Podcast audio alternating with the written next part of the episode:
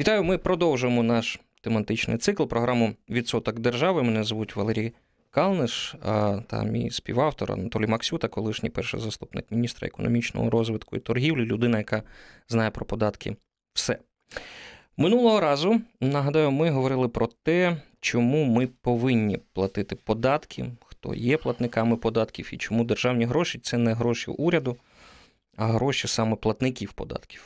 Подивіться або послухати цю програму ви можете в соцмережах, зокрема на каналі Радіо НВ е, в Ютубі. Також е, ми говорили, що обсяг е, бюджету України прямо залежить від обсягу її економіки, а економіка значно залежить від рівня податкового навантаження. Сьогодні ми продовжимо цю тему, але зосередимось на одній темі, а саме на бюджеті. Отже, перше питання. Ви минулого разу Е, казали, що кожен громадянин є платником податків, а отже, має право знати, куди йдуть бюджетні е, кошти і наскільки ефективно вони використовуються. Як саме е, громадянин може це робити? Добрий вечір. Перш за все, кожен громадянин ну, мав би бути як громадянин, він повинен читати документи, які приймаються його представниками, народними депутатами, яких він обирав, які приймаються в Верховній Раді в процесі прийняття бюджету. Це дуже важливо, тому що скільки б експертів не виступало, все одно та людина, яка цікавиться цим, вона це побачить, е, е, коли буде буде сама це читати. Якщо говорити, якими критеріями варто користуватися, щоб подивитися, що це за бюджет пропонує уряд чи затверджує Верховна Рада, Ну, перш за все, бюджет має бути прозорий. І це сьогодні ну, світовий тренд, він вже давно продовжується, про те, що е, платники податки повинні знати, ну, якщо не все, крім там таємних статей і так далі, то знати е, майже все про те, яким чином бюджет складається, як він виконується, як виконуються ті обіцянки, які даються в процесі передвиборчих е, баталій і так далі. Якщо говорити про прозорість бюджету, то е, сьогодні в Україні багато з цього приводу робиться, і є окремий сайт е, е, Open Budget Data, угу. де публікується. Але все одно на сьогоднішній день ще цієї прозорості недостатньо. Е, тому що е, е, фактично матеріал часто подається не в тій формі, в якій люди можуть його сприймати. Ну, Я я, от, я люблю дивитись проекти бюджету, як коли вони надходять до Верховної Ради. Там сотні і сотні сторінок. Коли ти дивишся, на яку там статтю або на яке міністерство виділяється коштів. А, Взагалі-то в мене більш таке світоглядне питання. Люди цим цікавляться? Воно воно їм цікаво? Чи це, е, ну, як депутати вирішили, так і вирішили ну, Бог з ними? Як правило, люди не можуть е, ну, знати все. Люди працюють на своїх роботах, е, вони там є фахівцями в інженерії там, чи в лікарнях. Чи...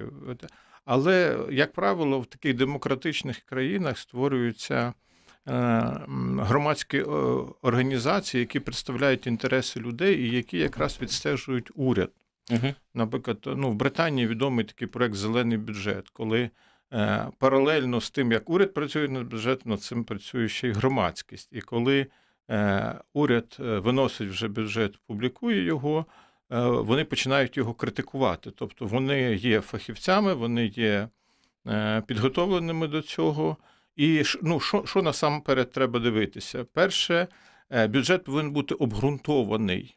Тобто, всі видатки, доходи і видатки бюджету уряд повинен обґрунтувати. Тобто, чому він е, саме такі доходи поставив? Чи є під цим економічне підґрунтя?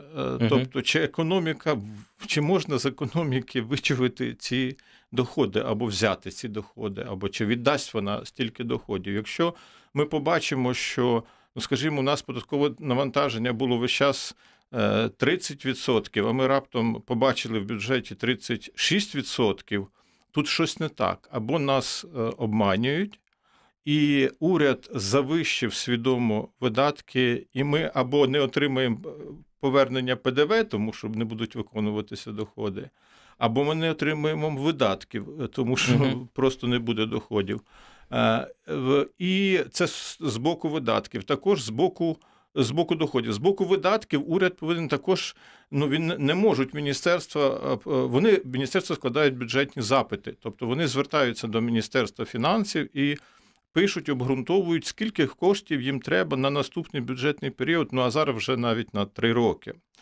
І Чим вони при цьому керуються? Ну насамперед вони повинні керуватися програмними документами. Ну в країні є там президент, він дає послання В країні є Верховна Рада, вона приймає закони.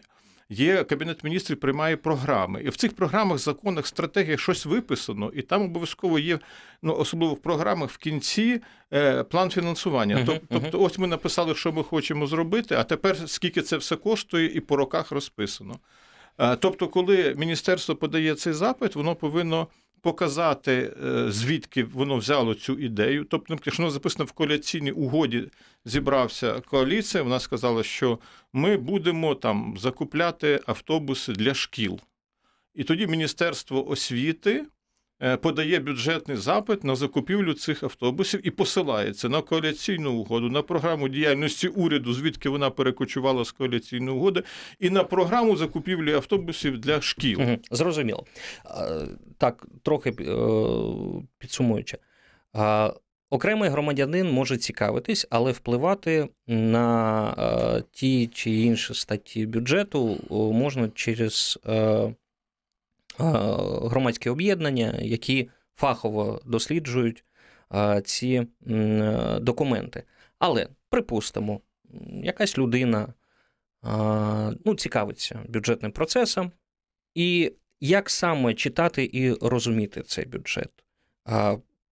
Як розуміти, що він економічно обґрунтований, як дивитись на те, де знаходяться е, цікаві статті. Як взагалі читати? Він отримав, зайшов на сайт Верховної Ради і побачив проєкт бюджету. Що далі? Ну, Можна ще зайти на сайт бюджетного комітету, який в Верховній Раді відповідає якраз за аналіз. Вони деколи роблять хороший аналіз, деколи Рахункова палата робить хороший аналіз, деколи знову ж таки громадські організації при Верховній Раді роблять аналіз.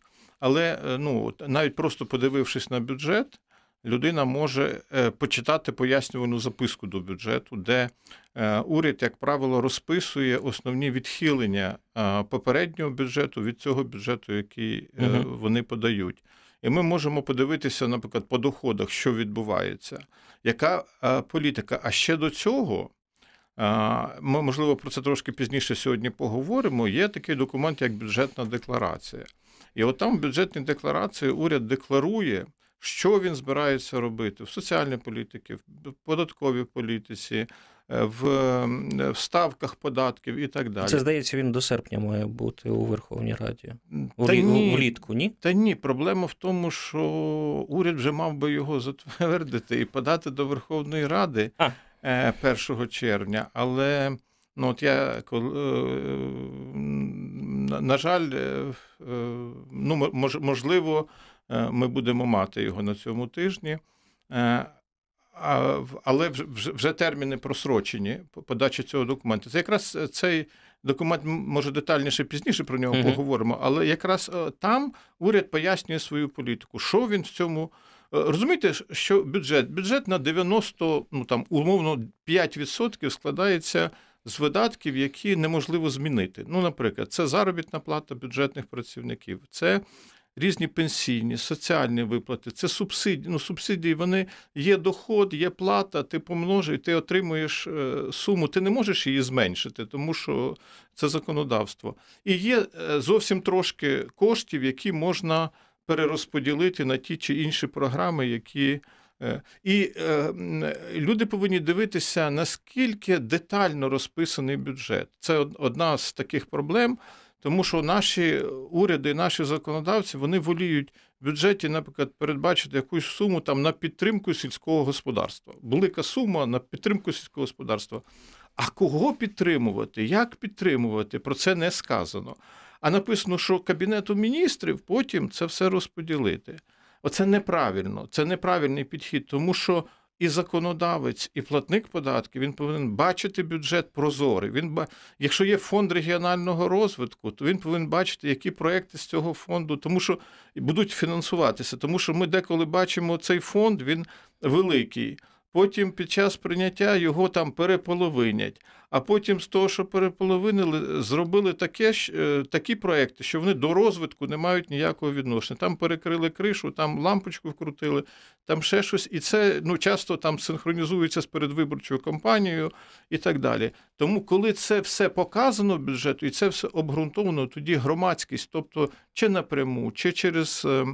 Е, громадські організації чи через політичні партії. Е, ну, до речі, опозиція якраз для того і існує, щоб критикувати бюджет уряду. Це одна, і може так повпливати.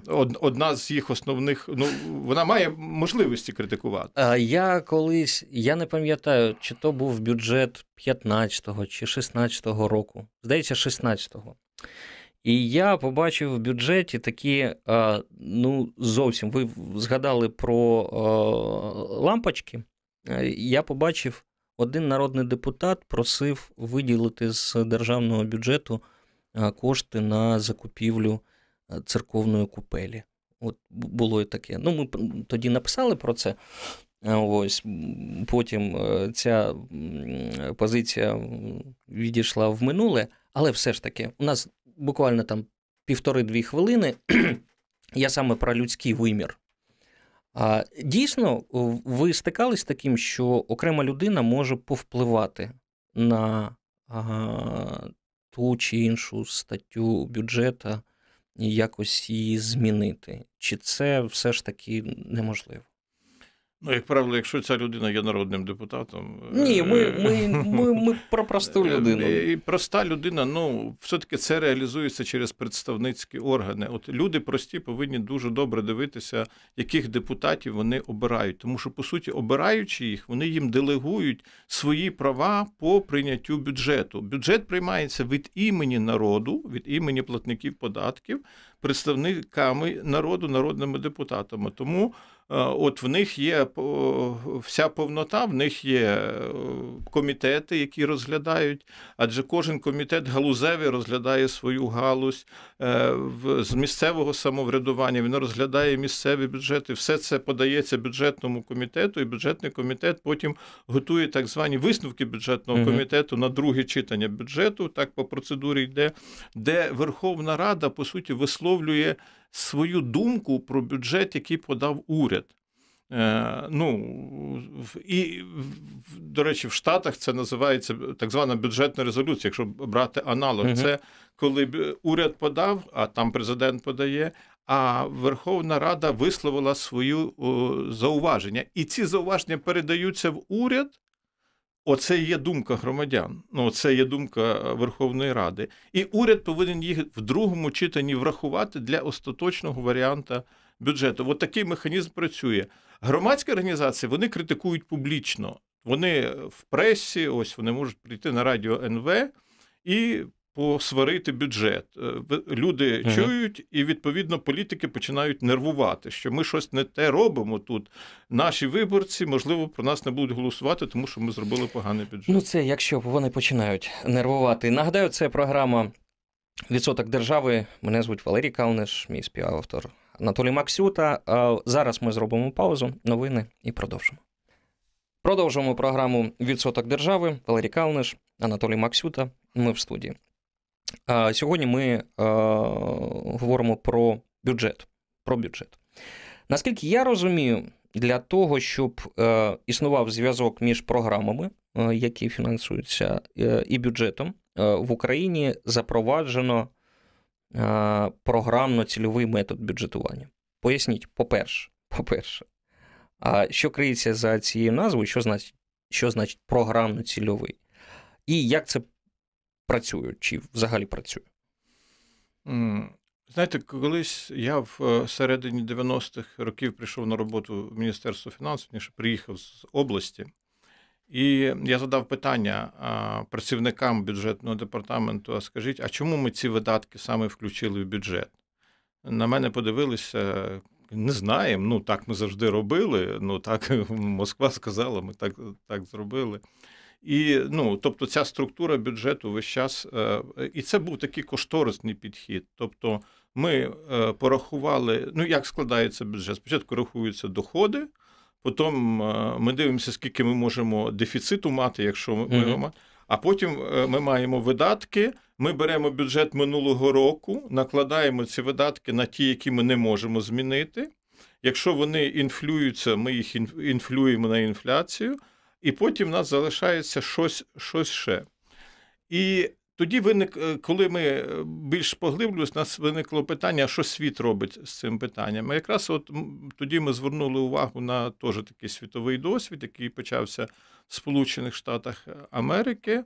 Е, коли ще це ще в 50-х роках, коли Міністерство оборони застосувало цей, ну є є бюджет за результатами є програмно-цільовий бюджет, але ну, в нас він фактично згорнутий uh-huh. в, в одне розуміння. Тобто не просто скільки потрібно армії коштів на її утримання, а треба ставити якісь цілі, які треба досягти. І під ці цілі е, робляться показники, ну, типу KPI для ну, зрозуміло людям, можливо, так. І ми дивимося, наскільки ми наближаємося до цих цілей. І тоді, скільки на це, е, і ми аналізуємо от традиційний аналіз бюджету. Ми затвердили стільки-то, а профінансували стільки-то, затвердили стільки-то, не, не дофінансували на стільки-то. А програмно-цільовий бюджет він каже, він задає ще одне питання: а що ви зробили за ці гроші? Чи досягли ви тих цілей, які ви ставили? Особливо це важливо на рівні місцевих бюджетів, коли е, громада безпосередньо контактує з своїми обранцями, і е, якраз цей бюджет. Е, кожна програма, кожна стаття вона формується у вигляді програми, яка має цілі, завдання і показники виконання. І після прийняття бюджету складається паспорт бюджетної програми, і лише паспорт бюджетної програми є підставою для е, фінансування цієї е, програми. До речі, це є одна з проблем, тому що складність в тому, що е, вони пізно затверджуються ці паспорти і не завжди своєчасно відкривається фінансування. Але от в цьому в цьому суть. Ну і світовий досвід, вони цей підхід е, впроваджений в основних таких лідерах е, бюджетного, бюджетних інновацій, як Сполучені Штати, Нова Зеландія, Австралія, угу. Великобританія. Потім воно перейшло на континент, тому що континент він був трошки ну, по-іншому підходив до цього. Він, він більше. Е, фінансував так, що є інституція, і вона повинна бути профінансована.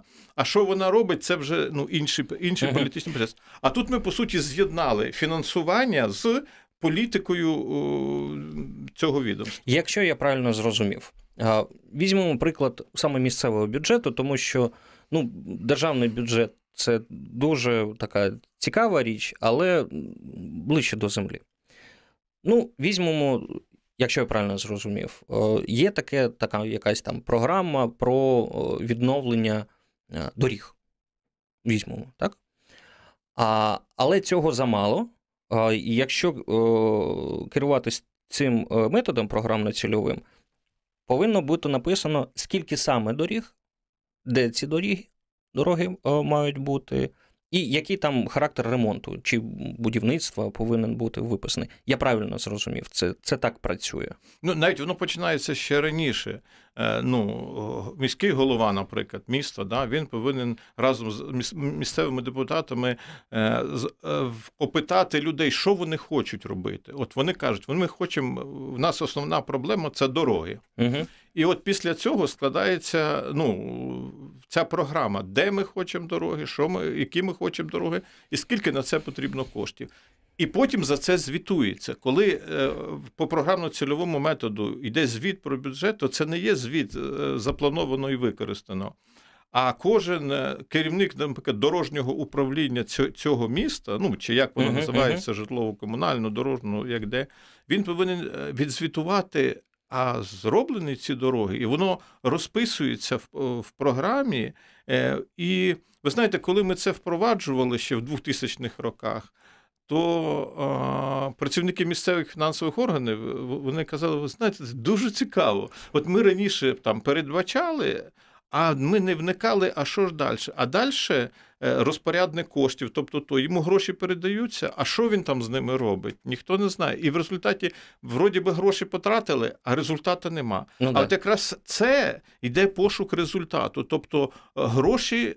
За результат. Нема результату, нема грошей. А ну так що помацати можна після того, як ці гроші. А в, в мене пара питань уточнюючих. А саме про цілі е, полагання, так?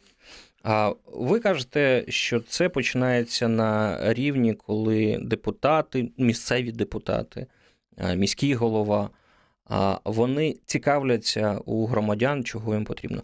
Це дійсно так? Вони цікавляться. Чому тоді громадяни ну, в більшості своїй не задоволені тим, що вони бачать у своїх місцях, містах, містечках? Чи є тут якась корупційна складова? Чи можна вибачте, на слові попіліть бюджет? Ну, звичайно, громадяни вони завжди є незадоволені, тому що, як ми говорили в першій передачі, економіка це задоволення безмежних потреб при обмежених ресурсів. Ресурсів завжди не вистачає, і ми би хотіли більше, ніж ми можемо. Завжди бюджет в руках виконавчої влади, грубо кажучи, навіть коли є законодавча влада, ну в різних країнах по різному, наприклад, в Сполучених Штатах там дуже сильна законодавча влада, вона має свій бюджетний підрозділ в Конгресі, є, і він. Е, по суті, і складає бюджет. Президент лише дає подачу бюджету, а складається бюджет уже в Конгресі. У в нашій системі це виконавчі органи, це місцеві адміністрації або виконавчі органи місцевих рад, або уряд е, України. Звичайно, е, можна попіліть, можна це все робити в основному на стадії закупівель. Але коли бюджет прозорий, тоді ну все одно рано чи пізно, якщо не громадяни, то правоохоронні органи чи аудиторська служба все-таки спитає, е, чому. Е, знаєте, мені колись е, розказували, що кажуть, тут повинна бути ферма. Угу. Ферми немає. Каже, ну, її зніс вітер. Ну, Це з реального життя, знаєте, коли прийшло крупи перевіряти. От і в потім спитають, який вітер, звідки він дув, і і куди ділася ферма, за яку були заплачені гроші, які були вже витрачені на це. Так само е, і в, в місцевих чи в державному бюджеті, чим більше буде розписано, коли це загальна сума. Угу. А потім якось поділили десь там в е, в кулуарах і, і так далі. Тоді е, дійсно важко схопити момент ну, цього Е, відходу грошей. Ви о, згадали прекрасний приклад про ферму, яку здув вітер. А можливо, ви знаєте, чи багато людей несе відповідальність саме за нецільове е, використання бюджетних коштів? А, Ну, це, Якщо думаю, що небагато. Небагато. Небагато. Тому що там основна питання, основне питання це виявити, що таке е, ну, за нецільове, як правило, відповідальність несуть. Несуть відповідальність за збитки, нанесені держави. От якраз вирахування цих збитків це завжди е, було. У нас є два органи контролю: це є рахункова палата, це представник Верховної Ради, і є аудиторська служба, це представник Кабінету міністрів. Вони обоє. Перевіряють е, коректність використання видатків. На жаль, Е, на мій погляд, е, вони не допрацьовують і ті, і ті, і контроль е, за цим недостатній. Хоча ми бачимо, що якщо ну, ми бачимо справи, які є, як правило, проводиться перевірка. Якщо там є ознаки збитків держави, вона передається правоохоронним органам. Не завжди правоохоронні органи доводять це, це до суду. Але ну, посилюється. Я ну, добре. Ми часто чуємо, що державний бюджет недовиконується і через це недофінансуються ті чи е, інші е, видатки. В той же час ми чуємо про значні залишки на рахунках казначейства, особливо саме у місцевих бюджетах. Поясніть, що робить держава, коли надходження не виконуються, і що це за залишки на рахунках? Чому вони не використовуються? Я пам'ятаю, була така історія, здається, з Міністерством освіти в минулому році, коли бюджет там на нову українську школу був. Ну, там якісь мільйони, сотні мільйонів залишились невикористаними. Тож, е, як це взагалі працює? Е, як це працює? Якщо якщо ну, от, е, говорити про який бюджет є хороший чи поганий, одне з однакової це має бути збалансований бюджет. Тобто доходи мають бути точними, ну наскільки це можливо, і тоді видатки повинні. Взагалі, от, в українській практиці є така ну, негативна риса, як недовиконання бюджету. От, ну, З, мо, з моєї точки зору, як ну, якогось фахівця в бюджетному процесі, взагалі це нонсенс не повинно бути недовиконання. От уявіть собі, я зробив програму, в мене є цілі, в мене є завдання, показники, і в мене є бюджет на цю програму. Угу. А ви мені сказали, ти знаєш, у нас тут проблеми з доходами, ми тобі дамо 50% від е, коштів. А потім в кінці року ви мене питаєте: ну, чого ти досяг? Я кажу, нічого не досяг. Так може, хоч 50%? Ні. От мені, щоб досягти, треба 100%. А якщо ви мені дали 50%, я нічого не досяг. Я закопав кучу грошей кудись там е, в це, але угу. результату то в мене немає. Тому бюджет повинен е, бути профінансований на 100%. Якщо уряд бачить, що в силу якихось е, причин він не виконує бюджет, він повинен внести зміни до бюджету внести зміни до всіх програм. Уряд це робить неохоче. А я пам'ятаю в кінці 90-х, коли була криза, я там своєю рукою робив ці секвестри. Що таке секвестри? Це пропорційне скорочення усіх видатків, крім захищених статей. Ну, є статті, які ми не чіпаємо, а всі решти ми під лінійку на 1% скорочуємо і приносимо це в жертву е, збалансованості бюджету. Бюджет має бути збалансований, іначе він породжує макроекономічну дестабілізацію, високу інфляцію, зростання цін, е, зростання курсу і так далі. так далі. Е, тому е, ну, отак це працює. І уряд завжди при складанні бюджету в нього є. Е, така е, можливість завищити доходну частину заради того, щоб збільшити видатки ще на щось. Але тоді, в процесі виконання, як правило, він е, вимушений буде скорочувати. І тоді йде, наприклад, я отримав в бюджеті кошти, але в процесі виконання мені їх не дали, а потім скоротили.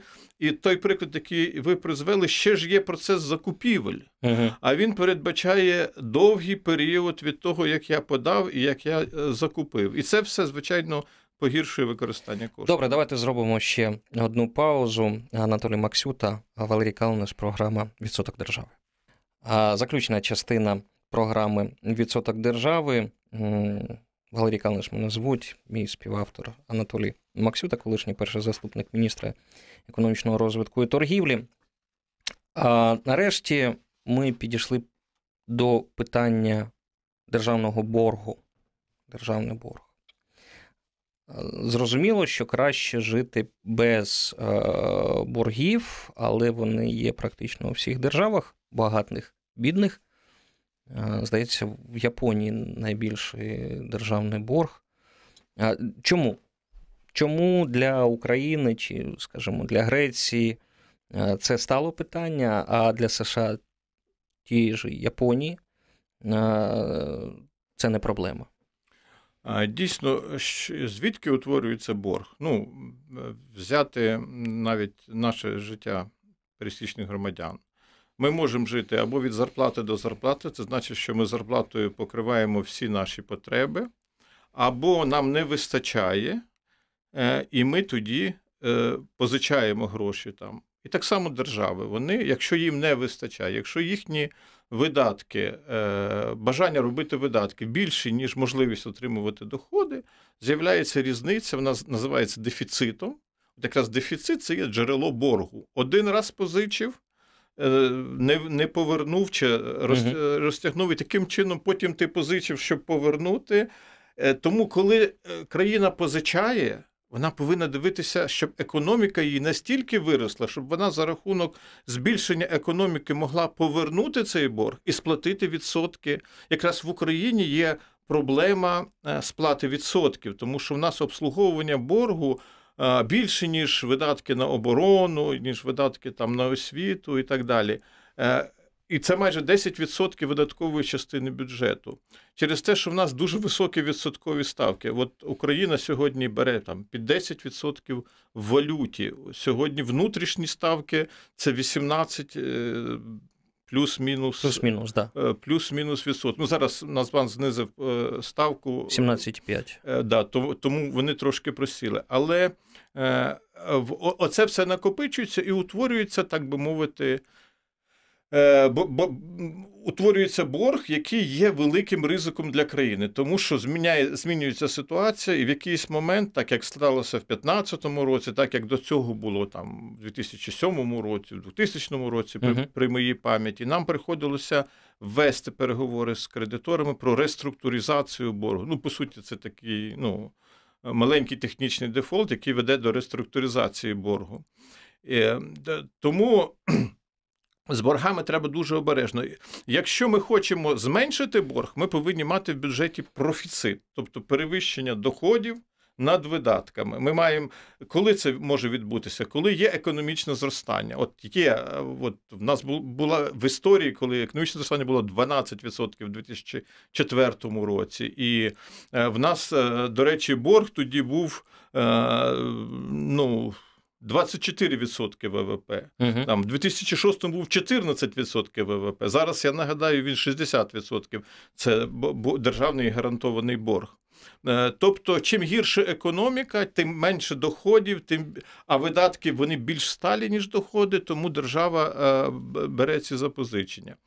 Е, які є ризики в тому, що у нас що ми беремо запозичення? Перш за все, е, це вплив на. Е, е, до речі, до вашого питання, чому в інших країнах вони ну, великі? Да, Дійсно, в Японії це більше 200% ВВП, Штати, ряд країн Європи там 100% ВВП. А для країн, що розвиваються, Ну, чому так? Там є вільно конвертована валюта. Взагалі, наприклад, Штати вони беруть всі в них весь борг, як правило, в своїй національній валюті. Включив станок печатний і нема боргу в Україні. Більше 60% державного боргу в іноземній валюті. От сьогодні ми кажемо, у нас 60% ВВП, тому що ВВП номінально росте, а курс більш-менш Якщо, не дай Бог, завтра піде якась девальвація, то оця вся валютна частина боргу вона почне в гривнях е, різко зростати, і він може підскочити. Друге питання це ми вже говорили про великі відсотки. Е, тому для країн, що розвиваються, таких як Україна, дослідження вчених, я не буду зараз детально на цьому зупинятися, говорить, що е, дефолти наступають, коли борг перевищує 50% ВВП. Тобто 60% в нас законом встановлено, що борг не може бути вище 60%. Зараз ми спускаємося до 60% з там 81%, який ми мали в 2016 році, чи 70% в 2017 е, році. Ми зараз е, спустилися при стабільності курсу. Але для таких країн бажано мати 50, а фактично е, в здорова ситуація це взагалі 25% ВВП. Тобто в нас ще борг достатньо великий. Чому? Чому чому ми не можемо собі дозволяти того? Перше, в нас немає вільно конвертованої валюти. Тобто, для того, щоб нам е, щось зробити, наприклад, купити там обладнання чи куп... Е, заплатити комусь на міжнародному ринку, нам треба не просто надрукувати гривню, нам треба за цю гривню ще купити в когось Добре, вільно так. конвертовану валюту. І це створює е, ну, якраз для нас проблема. А ми не завжди можемо купити купити, або нам таку ціну, як зараз нам дають через ризики, що це веде нас до може призвести до несплатоспроможності. Тому за боргом країни слідкують, країни, що розвиваються, і, як правило, стараються вийти на безпечний рівень оцей 50%. Тобто в нас ще є куди прагнути. Але е, якщо така ситуація, е, як взагалі е, економіка ще не рухнула, е, якщо ми вже оці дедлайни е, перевищили. Ну, коли у нас там був 80% ВВП державний борг, це був. ну, я дійсно я не розумію, як е, українська економіка може працювати при таких цифрах, е, що нам е, допомагає вижити, що нам що нас стримує від е, падіння, дефолту, девальвації і всяких таких негараздів. Ну, Українська економіка, вона по, по суті за оці роки останні вона зменшилась. Вона просто е, зменшилась активність економіки. Угу. І таким чином, ну якби вона трошки завмерла. А от якби вона зараз там бур, бурхливо розвивалась, можливо, ситуація була би ну, дещо. Сьогодні Національний банк веде так звану жорстку монетарну політику. Тобто він підвищив дуже серйозно е, облікову ставку е, свою. Це основний інструмент, яким він е, тримає інфляцію. Тобто, чим дорожчі гроші Національного банку тим е, складніше обертати ці гроші, тим е, він сковує е, активність, інфляцію сковує активність. І крім того, уряд веде досить жорстку фіскальну політику. В нас дефіцит не перевищує 2% ВВП. Хоча світовий досвід, от є так, так звані Маастрихтські нормативи, де дефіцит має бути не більше 3% ВВП, це були умови вступу до Європейського Союзу. Але насправді багато країн цього не дотримуються. І зараз вже визнано, що це і недоцільно робити, тому що є економічні цикли. І от е, якщо подивитися навіть зростання економіки України, то тоді, коли сировина основний наш продукт експорту е, на світових ринках росла, е, зростав наш ВВП. Коли була криза світова, і наш ВВП зменшувався. І тоді в нас виявлялися дефолти і, угу. і, і так далі. Тому в сьогодні, якраз от завдяки цьому українська економіка тримається, але ми вже бачимо ряд дуже негативних, таких як витік громадян з країни. І це це є сьогодні проблема. Сьогодні за різними оцінками там 2-3 мільйони громадян працюють е, за межами України. Але, але до речі, давайте про це поговоримо. А, е, Дійсно, дуже багато громадян виїхало з е, країни, але казали, що по рівню е, перерахування грошей з-за кордону це ну, одна з таких статей е, наповнення державного бюджету. Якщо говорити до речі, ну давайте так, це дійсно так. Ну я думаю, що громадяни, які працюють за кордон, вони більше наповнюють бюджети е, країн, де вони де працюють. Вони працюють так. А сюди вони пересилають гроші, трансферти громадян, і це скоріше впливає не, не на бюджет. Ну, на бюджет воно впливає, якщо людина будує будинок і вона купила будівельні матеріали, вона сплатила ПДВ, то да, це, угу. це доходи бюджету. Але по суті це впливає на платіжний баланс. У нас хронічний, якщо подивитися бюджетну резолюцію, яка з'явилася в пресі, яку уряд ще не опублікував, бюджетну декларацію, вибачаюсь, вона раніше була резолюція, тепер декларація, то ми подивимося, що навіть прогноз е, там до 22-го року у нас буде збільшуватись. Е, торгівель, е, дефіцит торгівельного балансу. По суті, це є дефіцит поточного рахунку. Це то, що ми експортуємо товари. У нас розрив між експортом і імпортом збільшується. А це говорить, що приток валюти і відток валюти ця.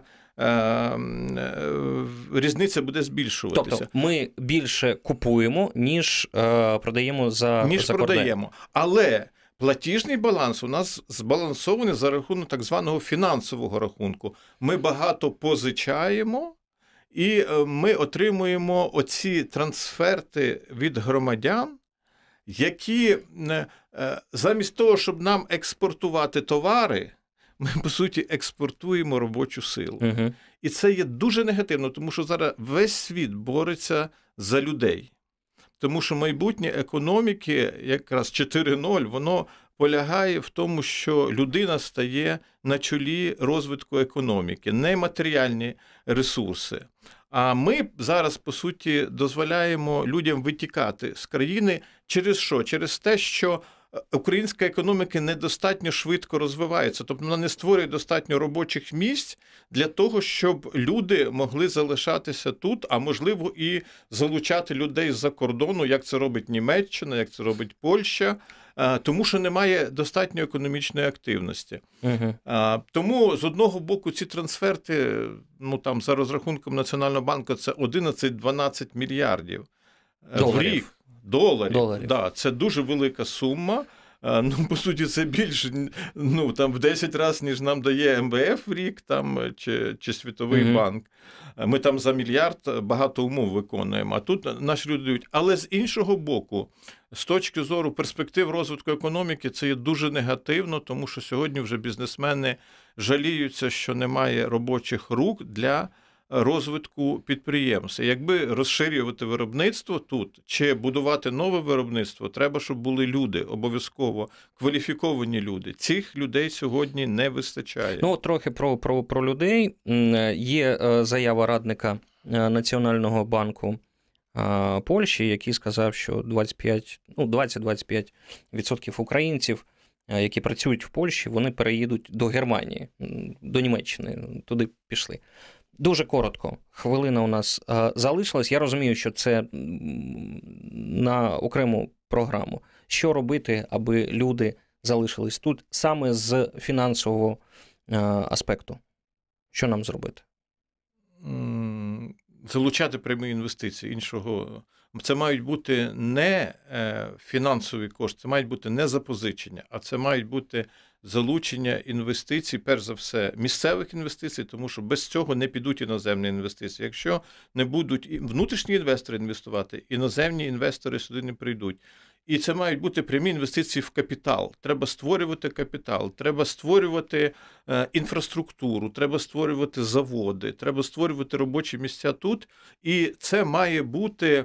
Е, заробітна плата е, тут має бути е, співставна з заробітною платою Польщі. Тоді, ну я не кажу про Німеччину, угу. тоді ми принаймні оцих наших польських заробітчан маємо взяти до нас. А не відпустити в Німеччину. Хоча це вже буде робити складно, тому що е, там все-таки, е, якщо вони там працюють за 700-800 євро, то в, Німеччині це вже буде тисяча і більше uh євро, і звичайно. Але в, в, в, мені здається, що в цьому напрямку робиться недостатньо, і і, і треба е, про це більше. А це питання і реформ, і корупції, і, і всіх інших. І про це ми теж свого часу поговоримо.